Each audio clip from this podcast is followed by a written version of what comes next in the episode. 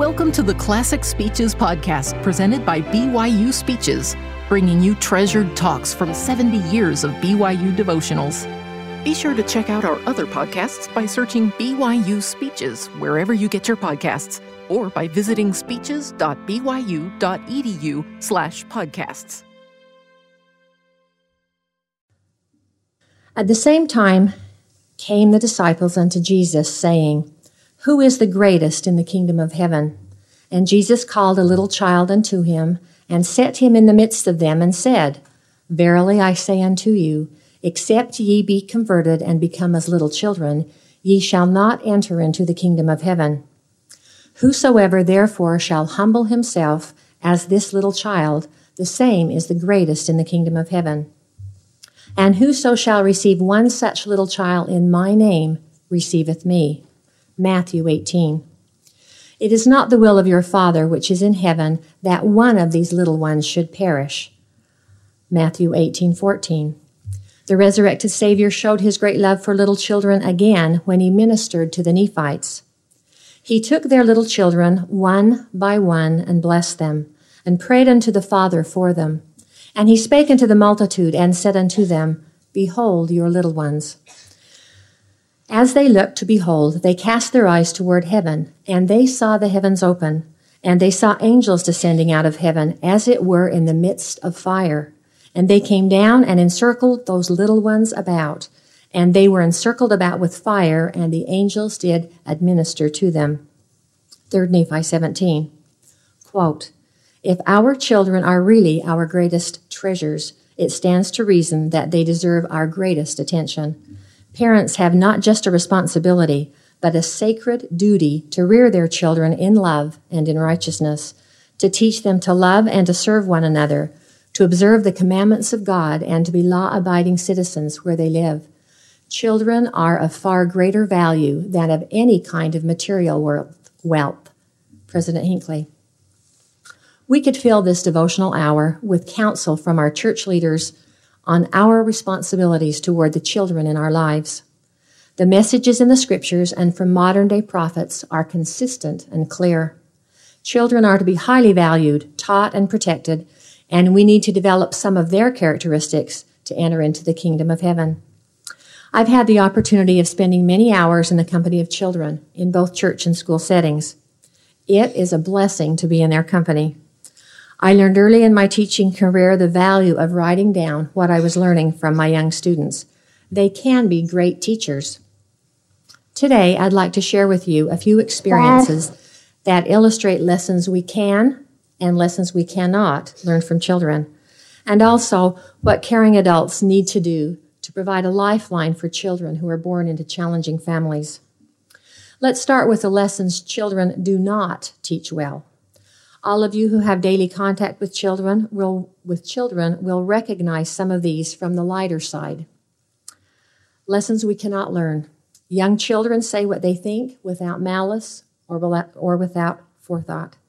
A colleague who is a media specialist in Las Vegas was doing a book share with a kindergarten class about a man who was given three wishes. When she paused to ask, If you had a magic wish, what would you wish for? One wiggly five year old boy stood up immediately and said, I just wish you'd stop talking so we could check out our books. Real danger areas with children are appearance and age. Miss Tuttle, do you really think your hair looks good like that? Mrs. Smith, you have black hairs on your lip. It looks just like a mustache. Or the ever popular, teacher, you look even older than my grandma. Younger children also have their own perspective on time honored proverbs. As adults, we say, better be safe than sorry. Never bite the hand that feeds you. You can't teach an old dog new tricks. A penny saved is a penny earned. And if at first you don't succeed, try, try again. Laugh and the world laughs with you. Cry and you cry alone. First graders say, better be safe than punch a fifth grader. Never bite the hand that looks sturdy. You can't teach an old dog new math. A penny saved is Not much. if at first you don't succeed, get new batteries. Laugh and the world laughs with you. Cry and you have to blow your nose. At the university, as students, you are required to take many exams. Test taking is another example of a skill we cannot learn from children, at least not from this student in Jordan School District. Notice how the student starts out with confidence. For those of you that might have a little difficulty reading first grades, or pardon me, grade script, I'll tell you one of them says stumped, one of them says, uh oh. My favorite is, I think it's the bottom one on line, or the last one on line three that says, Is there a teacher in the house? or in the next line, Is it almost time to go home yet? I love the hard and the stumped. Children are great learners, but it does take time for them to grasp some of the gospel principles. I'd like to share a short video clip now that I appreciate um, T.C. Christensen giving me permission to use. Fasting is um, uh, like on the first Sunday of the month, you don't eat anything. And that's staying close to Heavenly Father. Fasting is when you don't, you don't eat fast. It's when you one way fast. I don't know why I'm supposed to fast, but I'll do it. What does fasting do for you? This makes me hungry. Are you going to go on a mission? Yes. Yes. Maybe. I don't think so. I want to go on a mission. I'll go if my mom goes with me. I hope they call me a mission. And then they call me a mission. And then they call me on the. What is? Tithing is when you take the stuff and then you put in it, you have 10 pennies and you take one away and give it to the bishop, you still have nine left. What do they do with the money? I think the bishop buys us clothes with it. Do you like family home evening? Yeah? Why? Because sometimes on family home evening, the whole family just plays games and draw. Sometimes you don't even learn anything. But some, all the time we learn how to love each other. I say my prayers every night so I can be a better boy. Someday when I get married, I'll I'll have a family and I'll teach them about the gospel. I'm glad that my mom and dad joined the church and I'm thankful for that my dad can hold the priesthood. I think Jesus is the head of the church. It helps us learn so we can keep learning better and better. So we can so we can go up with our heavenly Father. Lead me, guide me, walk beside me, help me find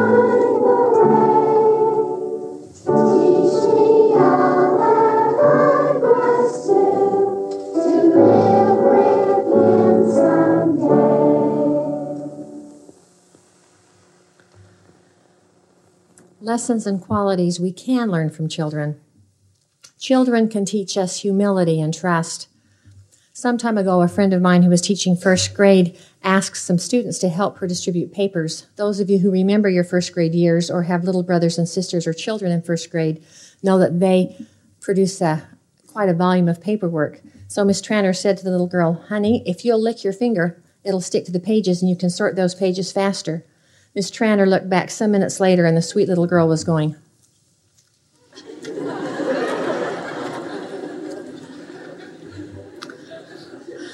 I love that story. It's both humorous and touching. What a responsibility it is to give directions to children, most of whom will try faithfully to do as they've been asked. Every family has examples of the teachableness of children. My brother Lynn was teaching his son to bat a ball. He was little and was having trouble holding up the tip of the heavy bat. Lynn kept saying, choke up, choke up, and you can hit it. But despite his repeated counsel, his son did not slide his hands closer to the middle of the bat. When Lynn got closer to the batter to show him where to put his hands, he realized that each time he had called up, he had called out, choke up, his son was and continued to swing the bat. Children can teach us perseverance. Children know that anything worth doing is worth doing poorly. They are not very skilled at most of the things they do, but they keep trying tying shoes, riding bikes, roller skating, reading, helping in the kitchen. As adults, we often develop a different kind of attitude. If we can't do it well, too often we don't want to do it at all. We are less likely to participate in activities we are not good at.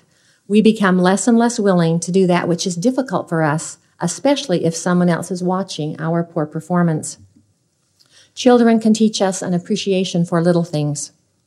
Children appreciate the simple things, laughing at their jokes, calling them by name in church, listening to their endless stories, a handshake, a pat on the back, a letter or card recognizing their achievement, their talk, or their baptism.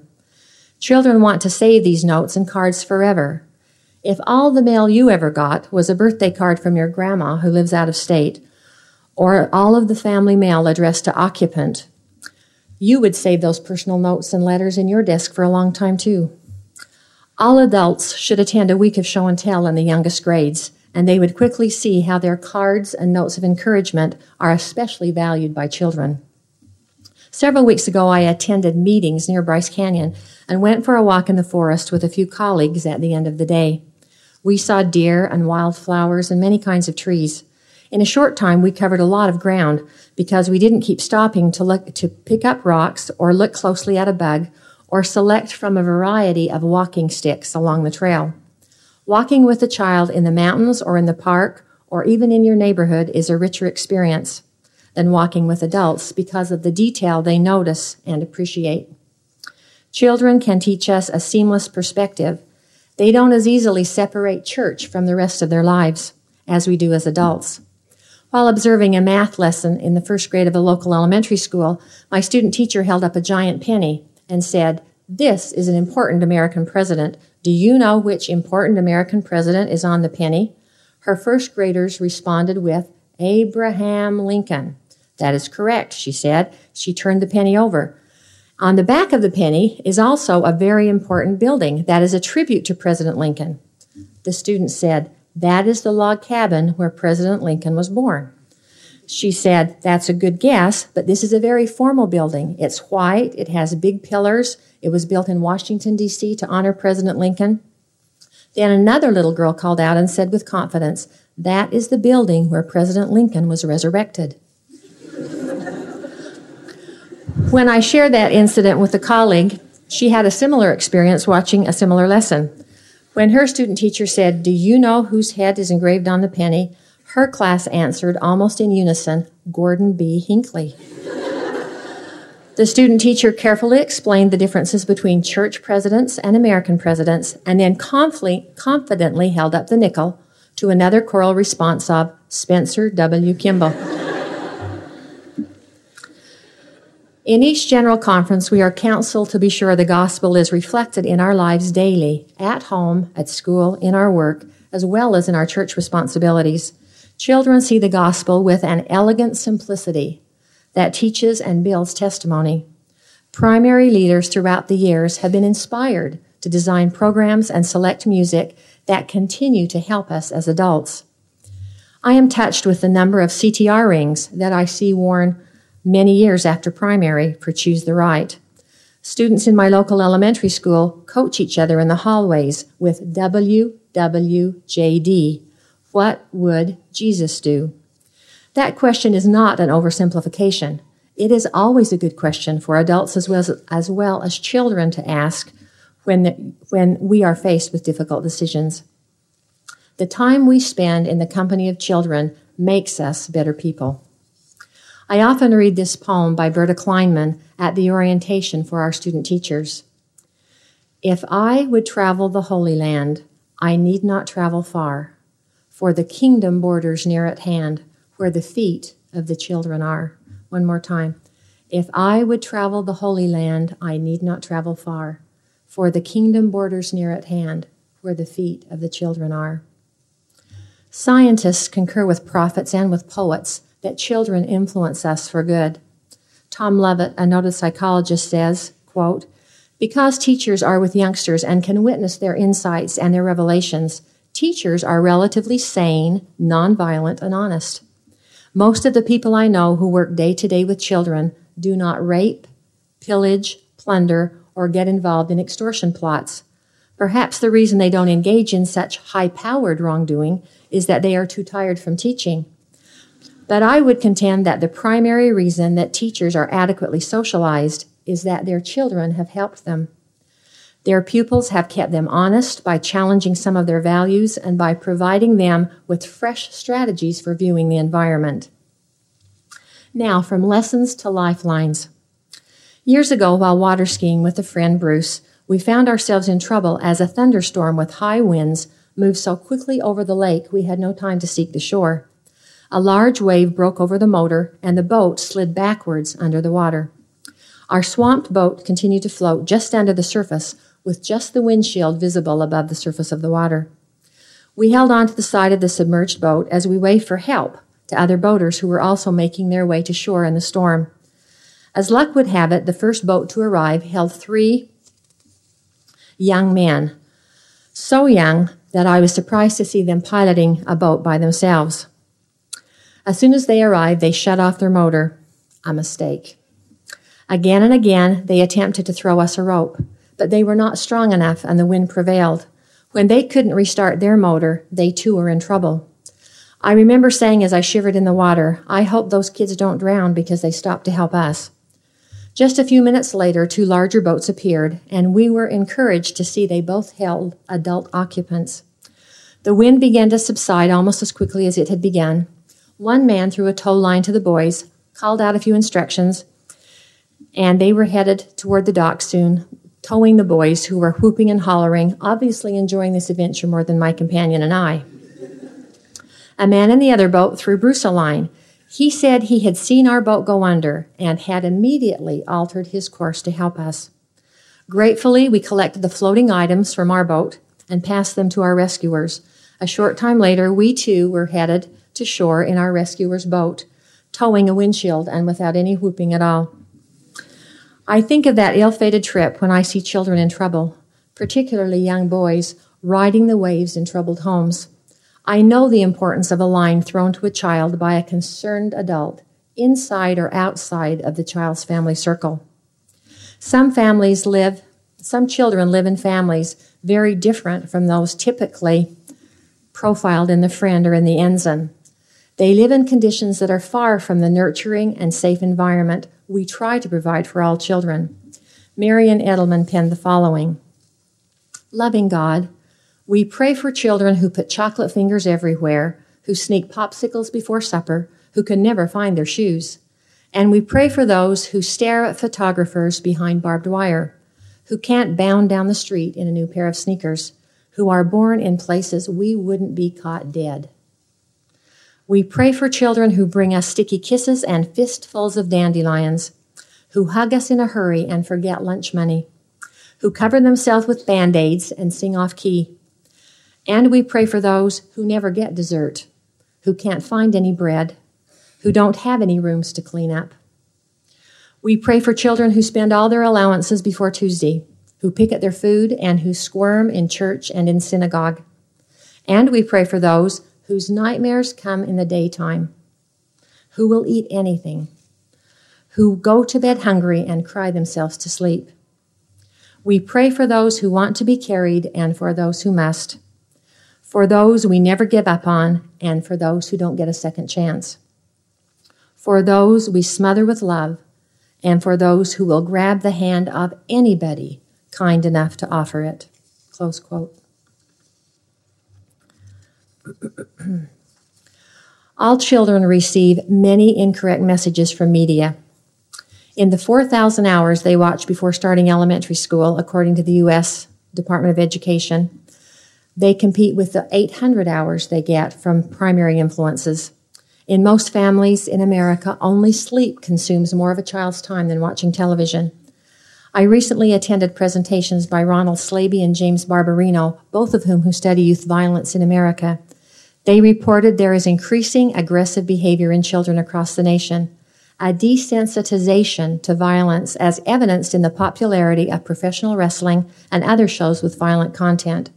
Young boys become fascinated and mimic what they see on television, on playgrounds, and in their backyards with younger brothers and sisters, sometimes with deadly results. Our local Division of Family Services also reports an increase in child against child, child violence at younger and younger ages, an alarming increase of children accessing pornography on the internet during unsupervised time. There are many children in need of rescue today, they are in our neighborhoods, our ward boundaries, and our communities. Their rescuers will be caring adults like you. Quote, some longitudinal studies, several of which follow individuals over the course of a lifespan, have consistently documented that between half and two thirds of children growing up in families with mentally ill, alcoholic, abusive, or criminally involved parents, or in poverty stricken or war torn communities, do overcome the odds and turn a life trajectory of risk into one that manifests resilience. Close quote. One of the three key factors in reversing the expected negative outcomes was the presence of at least one caring person. If that person was outside the family circle, he or she was most frequently a teacher. Most of us grew up with the phrase, every member a missionary, reminding us that missionary work is a shared responsibility with full-time missionaries working in a complementary role with members of the church who have been called to serve lifetime missions. In the new edition of Teaching No Greater Call, an excellent resource, it stresses every member a teacher. This new resource gives strategies for mothers and fathers for family teaching, ideas for home and visiting teaching, even how brothers and sisters and extended family can better teach the gospel in the home.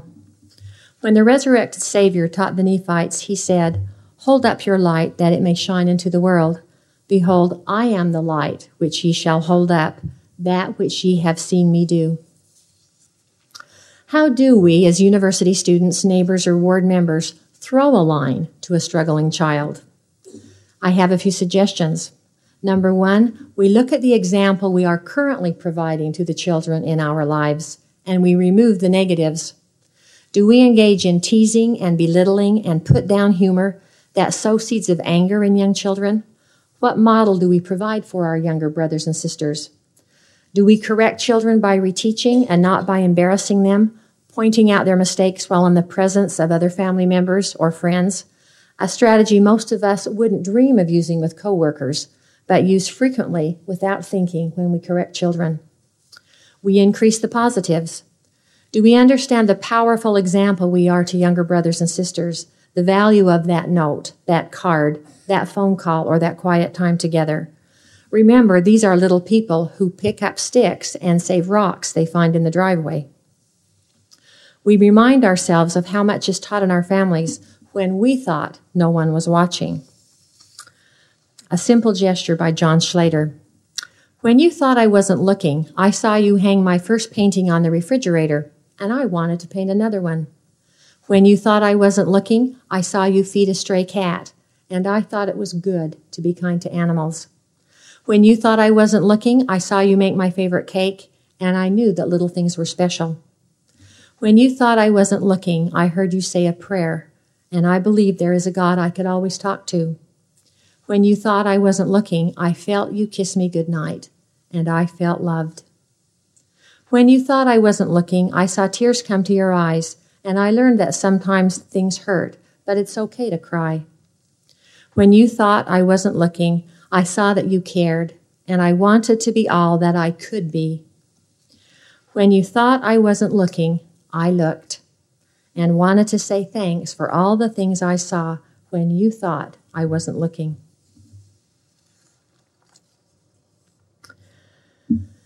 After looking at our example with the children we currently have in our lives, number two, we seek the Spirit to guide us. Who are the children in our families, our neighborhoods, our wards who are caught in stormy situations? Can we identify a child today that needs the help of another caring adult in his or her life?